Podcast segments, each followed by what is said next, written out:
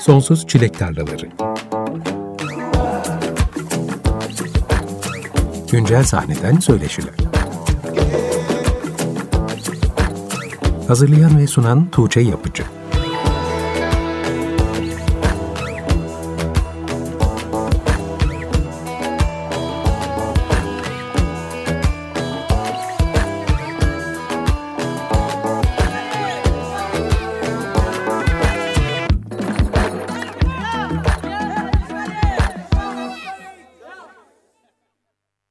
95.0 Açık Radyo'da Sonsuz Çilek Tarlaları programından herkese iyi akşamlar. Ben Tuğçe Yapıcı. Bu akşamki beraberliğimiz her zaman olduğu gibi saat 21'e kadar sürecek. Öncelikle programa dair bir müjde vermek istiyorum. Geçen hafta itibariyle Sonsuz Çilek Tarlaları'nın tüm bölümleri yayınlandıktan sonra Spotify'da podcast olarak da ulaşılabilir oldu. Kaçırdığınız, tadına doyamadığınız ya da başkalarına da tavsiye etmek istediğiniz bölümleri bundan sonra hem Spotify'dan hem de açıkradyo.com.tr adresine ulaşabilirsiniz. Programın açılışına dinlediğimiz Şimdi ve Burada adlı parça caz gitaristi ve besteci Eylül Biçer'in ilk solo albümü olan Biblos'tan geldi. Kendisi aynı zamanda bu akşamki programın konuğu. Hoş geldin Eylül. Merhaba, hoş bulduk. Nasılsın? İyiyim. Ee, işte albüm heyecanı, bir takım koşuşturmalar, yoğun haftaları geride bırakmış olmanın hem bir rahatlığı hem de böyle bir dinlenme moduna geçmiş olmanın iyi hisleri. E, hem de e, albümün geri dönüşlerini izlemenin keyfi diyebilirim. Benim için bu aralar... Asıl bundan sonra da başlayabilir yoğunluk. E, umarım. Benim bu yayın döneminde başladığım Sonsuz Çilek Tarlaları janra ayrımı gözetmese de güncel alternatif sahne üzerine odaklanan bir program. O yüzden bu programda çok sık caz sanatçısı ağırlayacağımı sanmıyorum. Çünkü benim birikimim de caz alanında değil. Ama gelin görün ki henüz 5. programdan bir caz albümünü ve sahibini konuk ediyorum. Açık Radyo dinleyicileri arasında çok iyi caz dinleyicileri vardır. Açık Radyo'nun da son derece nitelikli caz programları ve programcıları var. Genellikle bu türü işi layıkıyla yapacak programcılara bırakmayı tercih edeceğim. Ama hem Eylül Biçer ile iyi bir söyleşi çıkartabileceğime inandığım için hem de Biblos albümünün yalnızca caz dinleyicilerinin değil tüm iyi müzik dinleyicilerinin ilgisini çekebilecek bir albüm olduğunu düşündüğüm için senin bugün burada konuk etmek istedim. Zira albüm farklı türlerden de beslenen bir albüm. Sen Biblos'u bir caz albümü olarak mı tanımlıyorsun bilmiyorum ama bunu da az sonra konuşuruz zaten. Ben senin solo işlerinin yanı sıra uzun zamandır hem caz sahnesinde hem de alternatif sahnede dahil olduğum pek çok projeden de tanıyor ve takip ediyorum. Yine alternatif sahnenin önemli şarkıcı ve şarkı yazarlarından Nilipek ile birlikte kurduğunuz çok taze bir caz label'ı olan Simu Records'ın hikayesini de merak ediyorum. Ayrıca İstanbul Devlet Konservatuarı caz gitar bölümünde ders verdiğin için pandemi sürecinde konservatuarda uzaktan eğitim pratiklerini de seninle konuşmak istiyorum. Bugünkü sohbet konularımızı bu ana başlıklar altında toplayabilirim ama istersen ilk önce albümden başlayalım. Biblos senin ilk solo albümün ve 27 Kasım'da yayınlandı. Pandemi döneminde senin gibi çok farklı projelerde yer alan müzisyenlerin solo çalışmalarına ağırlık verdiğini görüyorum. Çünkü konserler iptal oldu. Dolayısıyla herkesin bir türlü vakit bulamadığı projelerini ayıracak daha fazla vakti oldu. Senin albümünün de bu şekilde doğduğunu düşünmüştüm haberi ilk aldığımda ama işin iç yüzü öyle değilmiş. Biblos zaten pandemi öncesinde kaydedilmiş bir albümmüş. Albümün kayıtları ne zaman gerçekleşti ve bize ulaştırmak için neyi bekledin? Ee, güzel. Ee, şöyle, albümün kayıtları aslında Ocak ayında gerçekleşti. Ee, Ocak ayında gerçek, Ocağın yanlış hatırlamıyorsam 13 ve 14'üydü. Ee, 13, 14, 15'iydi pardon. 3 gün içinde yaptık. Ee, bunu niye bekledim diye sorarsan aslında bu pandemi benim ilk planım bu albümü belki Nisan-Mayıs'a yetiştirebilirsem o zaman yayınlamaktı. Eğer olmazsa da bir ihtimal Eylül Ekim gibi düşünüyordum aslında. Çünkü e, şey yani sonrasında mix süreci, mastering süreci hiçbir şeyde acele etmeyeyim, içime sinsin. Hani ağırdan da alabilirim gerekirse diye düşünüyordum. Tabii pandemi ortaya çıkınca bir anda ne yapacağımızı bilemez hale geldik hepimiz. E, o sürecin ne kadar süreceğini, işte bu süreçte nelerin nasıl değişeceğini, mekanların hangisinin ayakta kalıp hangisinin kalamayacağını yani hiçbir şeyi konusunda hiçbir bilgimiz olmadığı için ben de zaten acele etmediğim için dedim ki bence biraz bekleyip göreyim. Ee, belki bir umudum vardı ilk başta. Tabii o zaman daha işin boyutunu tam anlayamamışım herhalde. Hani belki önümüzdeki e, kış döneminin sonuna doğru ufaktan rahatlamalar yaşayıp belki en azından albümü çıkardıktan sonra konser yapabiliriz diye düşünüyordum. Ama baktım ki gidişat öyle değil. E, bu durumda dedim ki artık daha fazla beklemeyeyim. Yani aslında en fazla 3-4 aylık bir gecikme oldu diyebilirim. E, o da biraz benim herhalde durumu anlamam ve idrak etme sürecim olarak düşünebiliriz. Şöyle ki zaten kendi adıma bu albümü neredeyse 10 yıldır beklediğim için benim için çok da e, önemli bir gecikme oldu diyemem. Peki kayıt günlerine gelene kadar albüm ne kadar zamanlık bir dönemin, bir çalışmanın ürünü? Ee, benim adıma aslında uzun süreçli bir çalışmanın ürünü. Ee, çünkü aslında e, neredeyse neredeyse değil aslında tam olarak 15 senedir aktif bir şekilde müzik yapıyorum. Yani sahneye çıkıyorum, gruplarım oluyor, kayıtlarda yer alıyorum, işte aranjman yapıyorum, ders veriyorum vesaire. Ee, ve bütün bu süreçte de aslında yani aslında ilk başladığımızda Evo Trio diye bir grubumuz vardı ve kendi müziğimizi yapmaya çalışıyorduk. Volkan Topakoğlu ve Onur Pekin'le birlikte.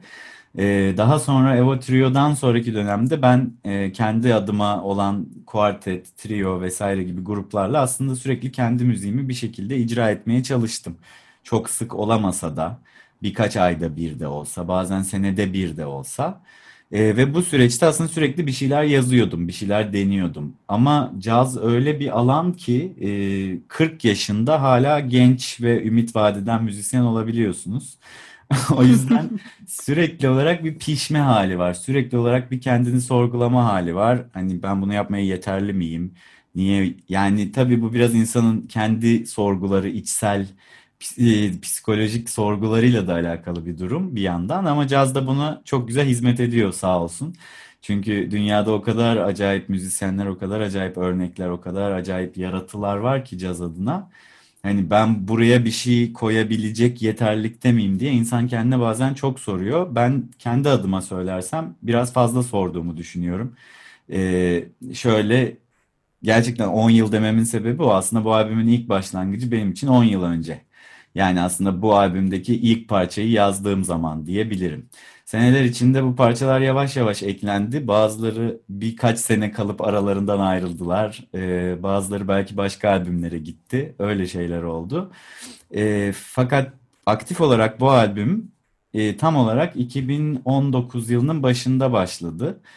Çünkü e, kafamda değişik bir grup kurgusu oluşmuştu. Yani klasik işte kontrbas, piyano ya da saksafon, gitar gibi bir kuartettense biraz daha aslında benim sevdiğim yeni ve biraz daha değişik şeyleri deneyebileceğim bir kurgu olarak bas yerine synth bas ve belki gitarla oktav dediğimiz bir pedal vasıtasıyla benim yaptığım bir gitar bası e, bası öyle ikame etmek bu edilen alanda bir boşluk yaratmak, belki o boşluğu da başka bir e, ses dünyasıyla doldurmaya çabalamak anlamında bir şeydi. Aslında gitar, e, caz dışındaki mesela rock gitar ya da blues gitar triolarına böyle power trio denir. Yani power trio'nun da manası biraz şey yani çok güçlü bir müzik çıkar üç kişiden çünkü yani cayır cayır amfiler vesaire. Aslında biraz o power trio mantığını biraz caz üslubunun içine alıp biraz belki uslandırıp ama bazı yerlerde yine e, serbest bıraktığım bir şey hayal ettim. Bu yüzden de Can Çankaya ve Berke Özgümüş'le de konuştum. Onların da çok hoşuna gitti bu fikir ve e, bir aslında konserlerde pişti proje. Yani ilk bir prova yaptık tabii birkaç tane. Ardından çalmaya başladık ve çalarken aslında bir sürü şey oturdu. Parçaları tam olarak nasıl e, çalabiliriz? Nasıl aranjmanlar, nasıl bir sıra düşünebiliriz? Ve Ocak ayında kayda girdiğimde her şeyi aslında biliyordum. Yani neyi nasıl yapmalıyız, nasıl bir şey istiyoruz sonucunda, e, neye dikkat etmeliyiz. Dolayısıyla da çok rahat ve keyifli bir kayıt oldu ve çok da kendimizi ifade edebildiğimiz bir kayıt oldu. Çünkü bu tarz doğaçlama müzikler için kayıt ortamı çok önemli. Zira belirlenmiş partileri çalmaktan öte orada bir konser ve şey ortamı yakalamak gerekiyor. Yani bir müzik ortamı yakalamak gerekiyor. Hani işte tamam gitar çaldı çıktı gibi bir şey olmuyor. Hepimiz aynı anda çalıyoruz, birlikte çalıyoruz ve o müziği müziğin evet melodisi belli, akorları belli, gidişatı kafamızda belli ama aslında her yere de gidebilir bir yandan o kayıt içinde. Dolayısıyla rahat olduğumuz bir kayıtta Hayyam stüdyoları da bu konuda çok e, iyi oldu bizim için. Onlara da teşekkür ederim tekrardan. Dolayısıyla böyle bir süreci oldu albümün. Tam onu söyleyecektim bence. Hayyam stüdyoları sizin bu yaratmak istediğiniz atmosfere katkıda bulunmuştur diye tahmin ediyorum. Çünkü çok güzel bir ortamı var. Özel bir tercihti diye tahmin ediyorum. Evet, kesinlikle. Yani seneler içinde başka başka projeler için ben tabii bir sürü stüdyoda e, çalıştım, kayıtlar yaptım. Yani Hayyam her şeyden önce bir his olarak beni en e, yani aklıma direkt o geldi. Aa burada ben albüm kaydederim diye düşündüm. Hayyam'a ilk gittiğim zaman ki bu dediğim şey kaç sene öncesi.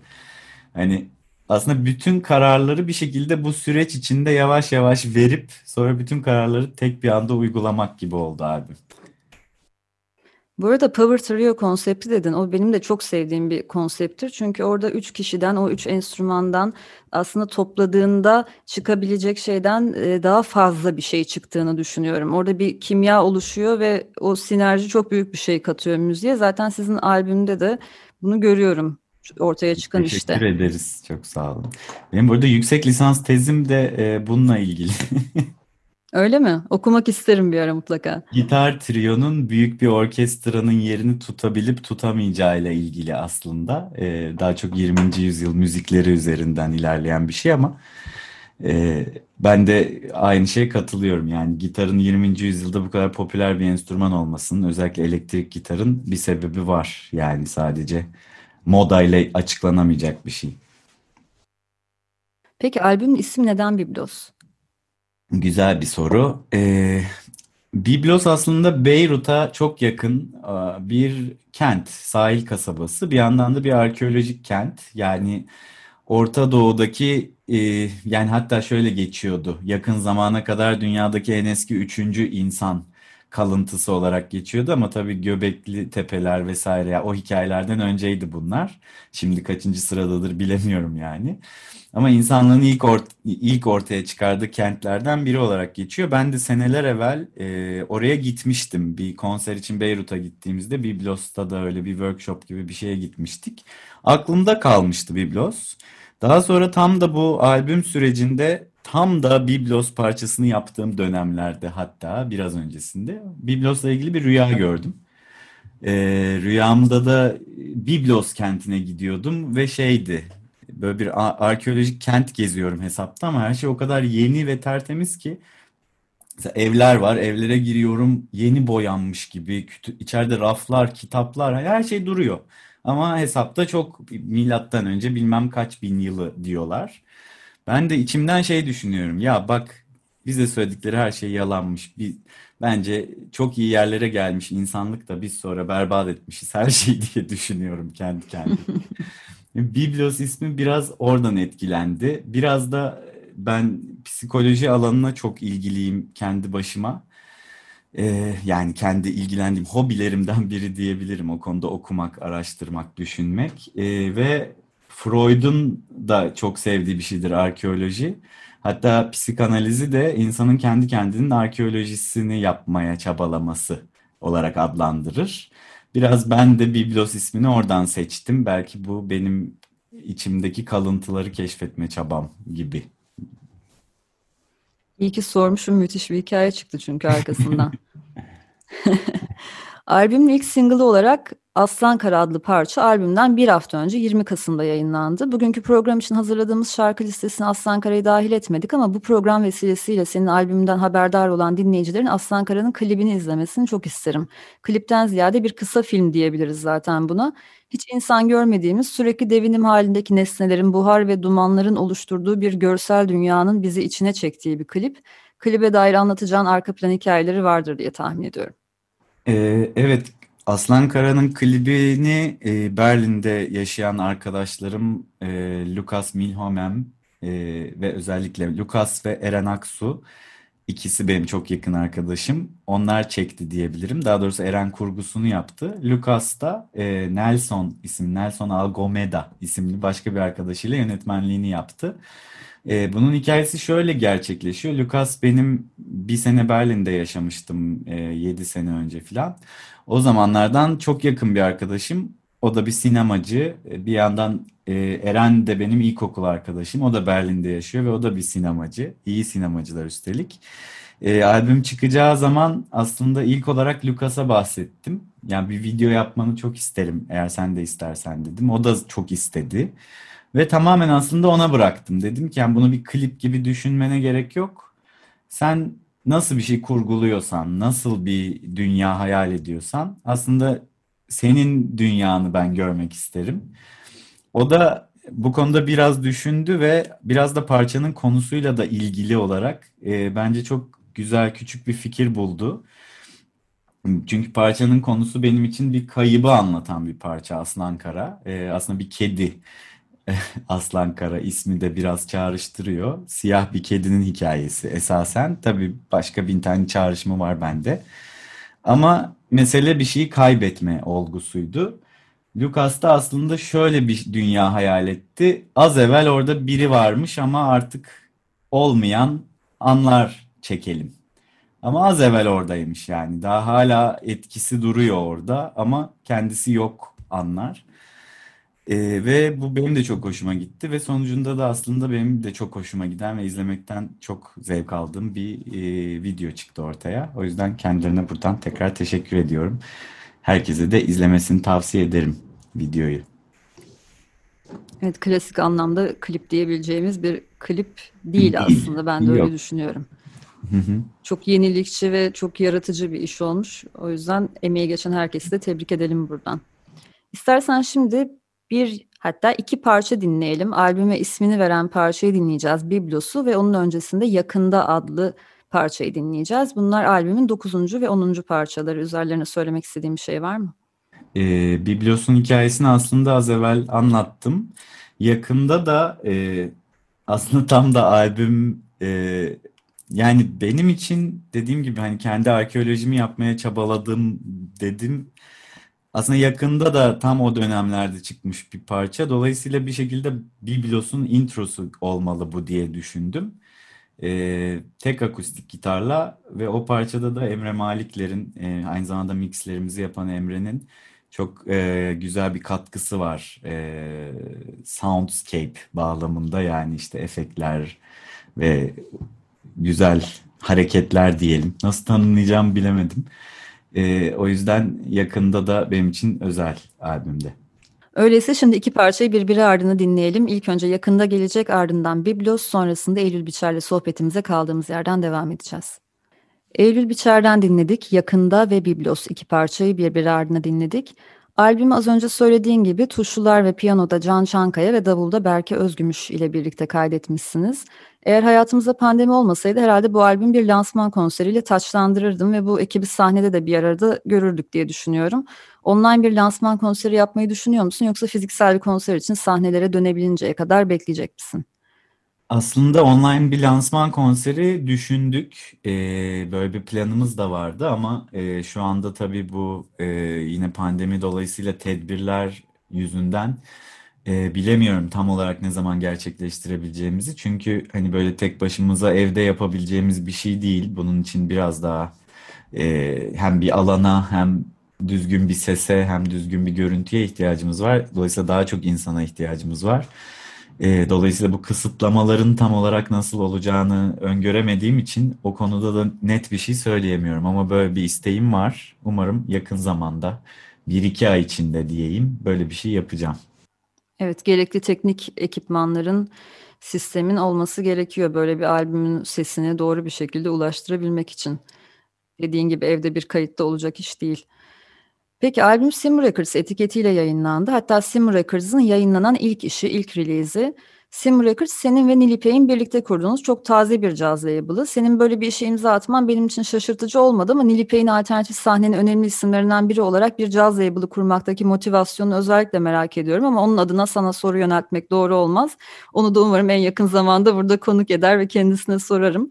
Ama sanırım sana Nilipek'le birlikte böyle bir yolculuğa çıkma fikrinin ne zaman ve nasıl doğduğunu sorabilirim. Belki yanıtın beni aydınlatır. Ee, tamam, şöyle anlatayım. Ee, bu albümle ilgili olarak aslında ilk başta şey gibi bir düşüncem vardı. Ee, Avrupa'daki bir takım sevdiğim, hatta benim çok sevdiğim bir sürü müzisyenin ilk albümlerinin çıktığı birkaç label var. Özellikle takip ettiğim ve eski label'lar bunlar. Önce onlarla bir haberleşmek e, gibi bir isteğim vardı. E, öyle de yaptım yazın. E, ve birkaçından da e, şey oldu. Olumlu bir geri dönüş aldım aslında. Fakat şöyle bir sorun vardı. Pandemi yine sebebiyle hepsi diyorlardı ki yani bizim bütün yapacağımız işlerin zamanlaması kaydı. Kendi prodüksiyonlarımızın kayıtları ertelendi ve kafamızdaki sıra tamamen karışmış durumda. Yani bir tanesi bana 2021 yılının sonuna doğru yayınlayabilirim gibi bir tarih verdi. Bir diğeri e, sana yayınlayayım deyip sonra aylarca bekletebilirim. Hani buna okeysen istersen konuşalım dedi. Ben de dedim ki yani daha bir sene beklemek istediğim bir şey değil. E, bir yandan da hani bir an önce hakikaten artık çıkartmak da istiyorum albümü. Bu yüzden aklıma gelen ikinci opsiyon da zaten bu yola çıkarken düşündüğüm şeydi. E, kendim çıkartayım o zamandı. E, bu konuları da aslında Nilipek'le bir bir gün konuştuk. E, aslında ben ondan sadece fikir almak için sormuştum. Çünkü onun bu kendi başına e, parçalarını yayınlama konusunda deneyimi olduğunu biliyorum. E, o da bana önce hani şöyle yapabilirsin, böyle yapabilirsin gibi önerilerde bulundu. Hatta istersen ben de yayınlayabilirim senin albümünü dedi. Ee, sonra ben de dedim ki yani böyle tek başına bir şey olarak yayınlamayayım o zaman. Yani bunun bir hani bu devam eden bir şey olsun en azından. Çünkü aslında bu bir ihtiyaç. Yani bir sürü müzisyen için. Ee, hem de özellikle caz alanında e, ne yazık ki çok büyük bir hareket yok label'lar anlamında. Ya büyük label'ların bir köşesine sıkışıyor caz müzik ya da e, daha butik label'larda zaten hani yetişemeyecekleri kadar iş var başlarında. Dolayısıyla iki tarafta da bir sorun yaşıyor caz müzik ne yazık ki. Yani burada iyi niyet kötü niyetten tamamen bağımsız, tamamen şartlarla ilgili olarak. Dolayısıyla ben de madem böyle bir şey yapıyorum, bu böyle bir etiket altında olsun isterim dedim. Sonra bu fikirden birkaç gün sonra Nilipek'ten bana böyle bir teklif geldi. Hani birlikte yapabiliriz aslında bu işi. Benim de çok kafama yattı. Hani güzel de olur aslında. İşte sen belki müzikal kısımlarıyla daha çok ilgilenirsin. Ben diğer kısımlarıyla, görsel kısımlarıyla daha çok ilgilenirim gibi bir şey dedi. Ben de düşündüm. Aslında çok mantıklı. Yani bir kişi e, bir şeylerle uğraşmaktan zaten her koşulda iyi. Hem de zaten çok deneyimli ve bu konuda bir sürü fikri olan bir insan. Üstelik son derece de hani anlaşması kolay, e, iyi anlaştığımız biri. Dolayısıyla böyle bir işe girdik. E, şimdi de e, biraz da onunla da uğraşıyoruz. Ama e, eğlenceli oluyor bir yandan. Ben bir sürü şey öğreniyorum. Yani özellikle bu dijital e, platformlar hakkında diyeyim. E, bakalım bundan sonra başka projelerde düşünüyoruz. Yani bu sadece tek albümlük bir şey ya da benim tek başına albümlerimi yayınlayacağım bir label gibi değil. Gerçekten bir caz label'ı gibi kurguluyoruz. Çünkü Türkiye'de esasen sadece caza odaklanmış bir label da yok. Yani dediğim gibi bağımsız işler çıkaran label'lar var ya da büyük label'ların cazla ilgilenen kısımları var ama sadece caz gerçekten caz alanında faaliyet gösteren bir label yok. Bu konuda da bir eksikliği tamamlayabiliriz diye umuyorum. Peki yakın zamanda başka yayınlamak üzere planladığınız işler var mı? Sizden duyacağımız yeni release'ler. Ee, var aslında ama şu anda henüz duyurmak için çok erken. Henüz açıklamak için erken. Peki belli bir dönemi planlayarak bir release takvimi oluşturarak mı yola çıktınız? Mesela önümüzdeki bir seneyi planlayalım, öyle yola çıkalım mı dediniz? Yoksa biraz daha yolda şekillenecek bir proje mi bu? Yani bir sene sonra tekrar her şeyi konuşacağımız üzerine e, sözleştik. Yani bir sene sonra duruma bakmak üzere sözleştik ama biraz da yolda e, tabii ki şekilleniyor. E, sonuçta ortada çok büyük, yani şu an bir gönüllülük esasına göre ilerleyen bir şey olduğu için hem yolda duruma bakacağız ama dediğim gibi bir, birkaç tane plan var. Yani birden fazla. Bunların da zamanlaması ile ilgili vesaire de konuşuyoruz. Gerçekleştirilebilmeleriyle ilgili de konuşuyoruz. Çünkü e, bir kısmının henüz kaydedilmediğini düşünürsek kayıt yapmanın da şu anda nasıl olabileceğini henüz hayal edemediğimizden e, göreceğiz. Ama devam edeceğini söyleyebilirim. Ben de seve seve zaten böyle şeyler yapmak çok hoşuma gidiyor. Yani bir şekilde e, sadece kendi içinde bulunduğum projeler değil de böyle bir şey yaratmak diyeyim. E, scene dediğimiz işte. Çünkü dediğim hı hı. yani hakikaten İstanbul'un canlı müzik, caz sahnesi bence kayıt ortamında tam temsil edilemiyor. Yani bir sürü çok iyi albüm var ama bunlar bir birliktelik içinde değiller. Hakikaten kopuk kopuk biri bir yerden çıkmış, biri bir yerden çıkmış, biri hiç duyulmamış. Halbuki çok daha fazla ilgiyi hak eden bir sürü albüm var. Dolayısıyla belki böyle bir scene ve ufak çaplı bir hareket yaratmaya çabalamak e, kendi adıma bir katkıda bulunmak olur diye düşünüyorum. Peki Simur Records'ı bir caz label olarak tanımladığınız için şunu sormak istiyorum. Türlerin birbirine geçtiği bir dönemde bir janra temeline dayanan bir plak şirketinin kataloğunu oluştururken neleri gözeteceksiniz? Çok farklı türlerden beslenen ve belki de sadece caz olarak tanımlanamayacak işlere de yer verecek misiniz? Yani cazın tanımı tabii ki çok belirsiz bir şey. Yani e, janra dediğimiz şey çok belirsizleşti. Tam da söylediğim gibi. E, ama e, şöyle anlatayım. Bunu böyle bir ansiklopedik tanım gibi söylemek çok zor olsa da hani kendine caz diğer müziklerin bir takım ortak noktaları var. Ee, yani bu ortak noktaları gözetmeye çalışacağız. Tabii ki elimizden geldiğince. Ee, özgün olması özellikle e, dikkat edeceğimiz bir şey olacak müziklerin. Yani yeni üretilen müzikler, e, özgün müzikler e, ve biraz daha ciddi anlamda karakter ortaya koyan müzikler diyeyim. Yani yapanların karakterini taşıyan müzikleri ağırlık vermeye çalışacağız. Ama dediğim gibi tabii ki çok belirsiz bir kavram. E, ancak hani şey olmayacağını söyleyebilirim ilk etapta hani rahatlıkla başka bir e, ticari türün içine odaklandırılabilecek müzikler olmayacak şeyler olduğunu söyleyebilirim. Ama tabii cazın tanımı çok belirsiz. Yani bunun içine swing de girer, hip hop da girer, rock da girer zaman zaman ki giriyor da. Ee, önem onu ayırt eden yer şu an biraz daha belirsiz ve muğlak bir noktada.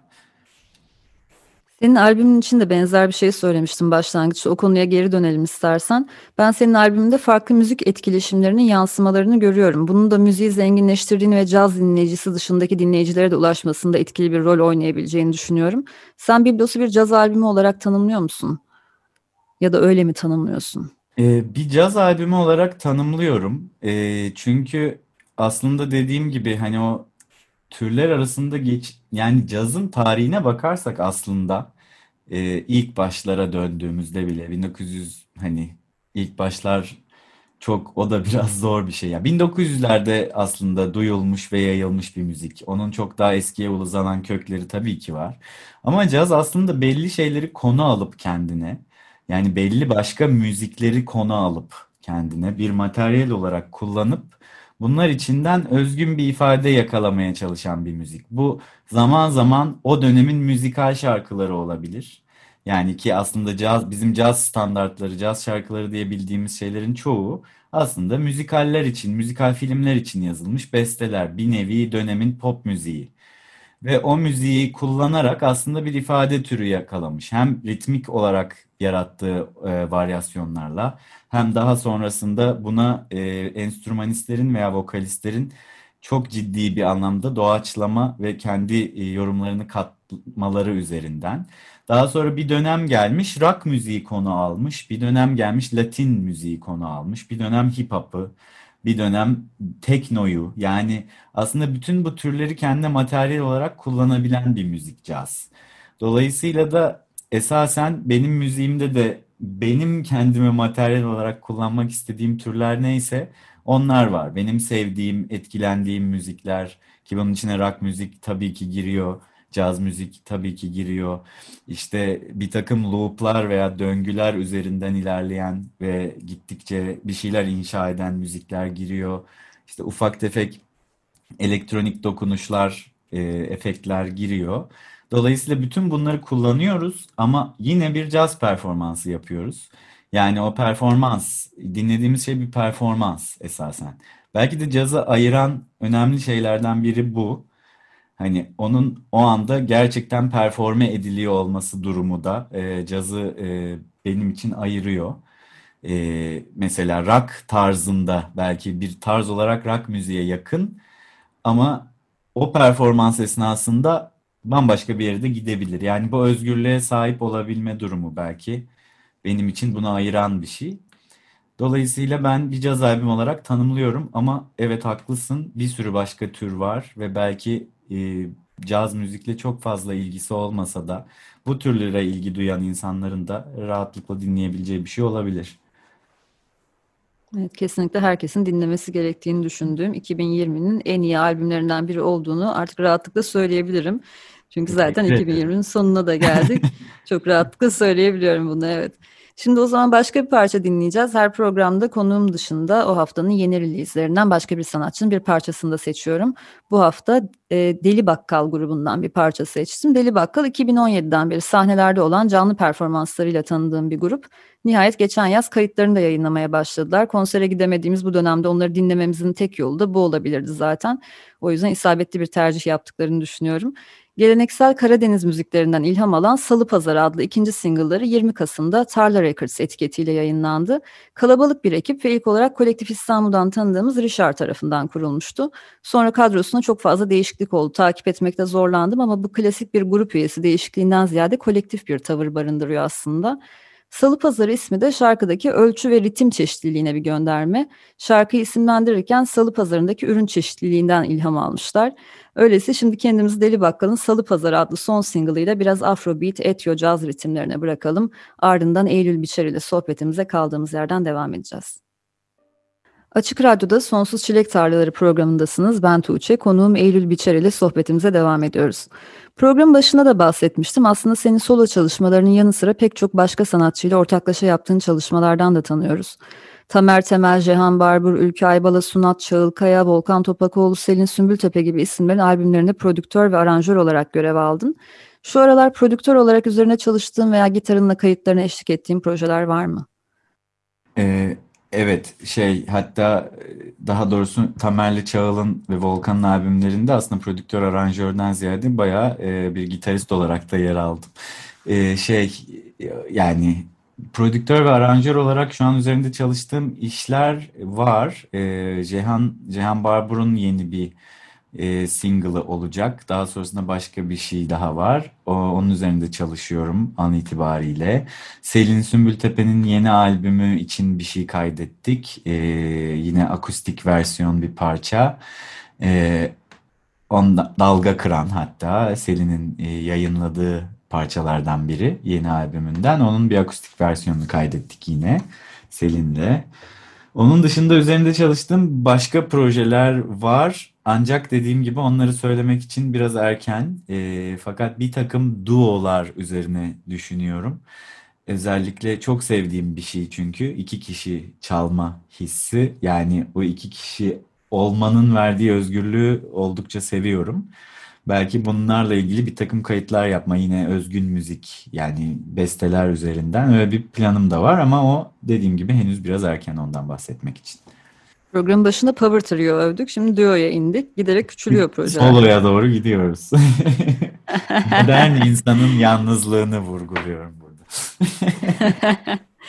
Bu arada Selin Sümbültepe'nin albümünü ben de büyük bir merakla bekliyorum. Çünkü ilk albümün öncesinden beri takip ettiğim bir isim. İlk albüm Cızgan'ın üzerinden 3 sene geçti o dönemde Selin'in müziğinin nasıl evrildiğini, bu defa nasıl bir albümle karşımıza çıkacağını merak ediyorum. Aralıkta çıkacaktı ama ocağa ertelendi. Albüm çıkar çıkmaz da kendisini burada konuk edip hikayelerini dinlemek istiyorum zaten. Peki gelelim şu eğitim meselesine, uzaktan eğitim meselesine. İstanbul Devlet Konservatuarı caz gitar bölümünde ders veriyorsun. Hem konservatuarlarda hem de özel derslerde müzik eğitiminin pandemi sürecinde uzaktan eğitime uyumlanma süreci çok ilgimi çekiyor. Uzaktan müzik eğitimi üzerine makalelere rast geldikçe okuyorum. Enstrüman veya şan dersi veren sanatçılardan uzaktan eğitimin zorluklarına dair çeşitli yorumlar duyunca kulak kabartıyorum. bazı enstrümanların ve bazı konuların uzaktan eğitime uygun olmadığını, özellikle uygulamalı derslerin, keman, piyano gibi enstrümanlarda enstrümanın nasıl tutulacağı, parmakların kullanımı vesaire gibi temel bilgilerin öğretildiği, özellikle başlangıç aşaması derslerin uzaktan yapılmasının mümkün olmadığına dair şeyler duydum. Gitarda durum ne? İlk önce bunu soracağım sana. Bir de öğrencilerin uzaktan eğitime alışması gerektiği kadar öğretmenlerin de öğretim metotlarını bu yeni formata göre uyarlamalarını gerektiren bir süreçteyiz. Senin verdiğin derslerde teori ve uygulama oranı nedir ve sen bu dönemde metotları nasıl yeniden kurguladın? Şöyle, e, ilk sorudan başlayayım. Yani aslında keman, piyano, gitar, e, ne bileyim bas, davul, timpani hiç fark etmez. Bir enstrümana ilk başlarken bunu ne yazık ki buradan yapmak mümkün değil. Çünkü e, bir takım şeyler var ki anlatılamıyor. Yani anlatılamayan ve sadece görerek ve taklit edilerek veya bir arada yaparak yani aynı anda çalarak mesela diyelim ben, benim kendi derslerimde uyguladığım gibi öğrenciyle birlikte bir parçayı çalmak sırasında belki benim kelimelerle asla anlatamayacağım bir sürü şeyi benden öğreniyor oluyor karşımdaki. Fakat bunu ne yazık ki e, online olarak uygulamak mümkün değil. Yani bir kere hem zaten aynı odada değiliz, birbirimizi o kadar iyi görmüyoruz. Görsek bile bir ekrandan görüyoruz. Boyut kavramımız çok farklı ekranda. Ya da bir dokunuşun şiddetini anlayamıyoruz. Pe işte tele ne kadar sert basıyorum veyahut penayı ne kadar hızlı çekiyorum gibi şeyleri aktarmam mümkün değil. Dolayısıyla e, yeni enstrümana başlayanlar için oldukça zor. Bizim derslerde hani 3 senedir zaten çalıştığımız ve bu sene online'a geçtiğimiz öğrencilerle bir nebze daha kolay oluyor. Çünkü zaten aslında bu sözle anlatılamayacak şeylerin birçoğunu e, aktarmış, elimden gelebildiğince aktarmış oluyorum. Hani daha onu dinlemek, onun yaptığı şeyler üzerine yorum yapmak üzerine ilerlemek kolay oluyor. En azından çalma anlamında. Teori konusunda bir nebze daha iyi durum. Yani teoriyi anlatmak sonuçta online olarak da son derece mümkün.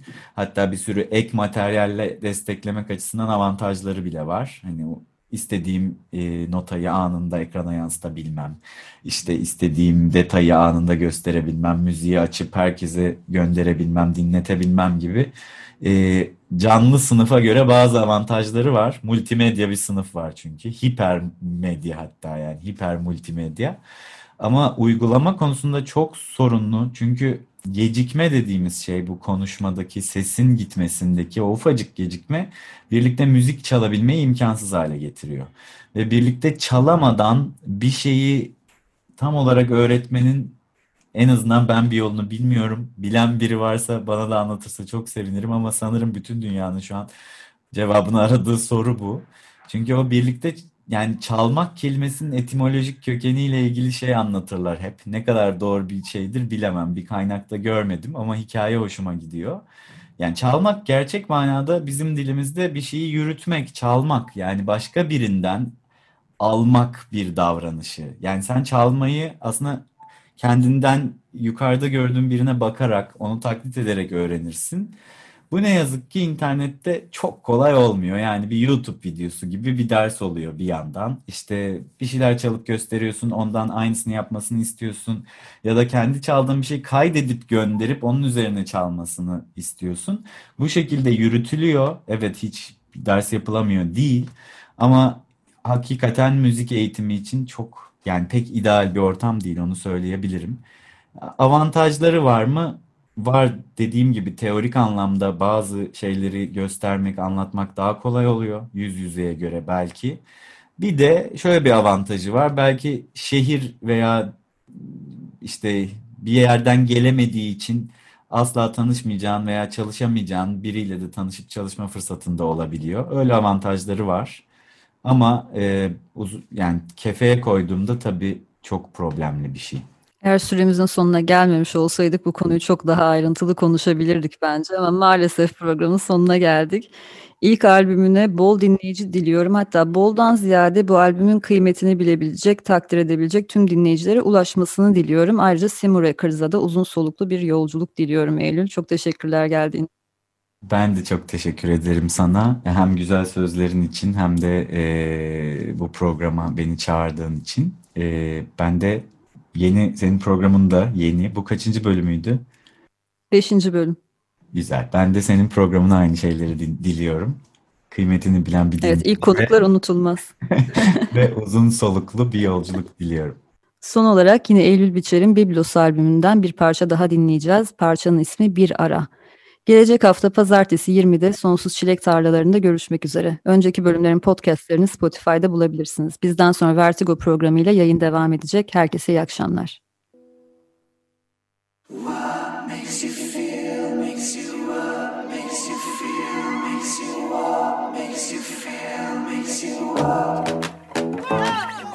Sonsuz Çilek Tarlaları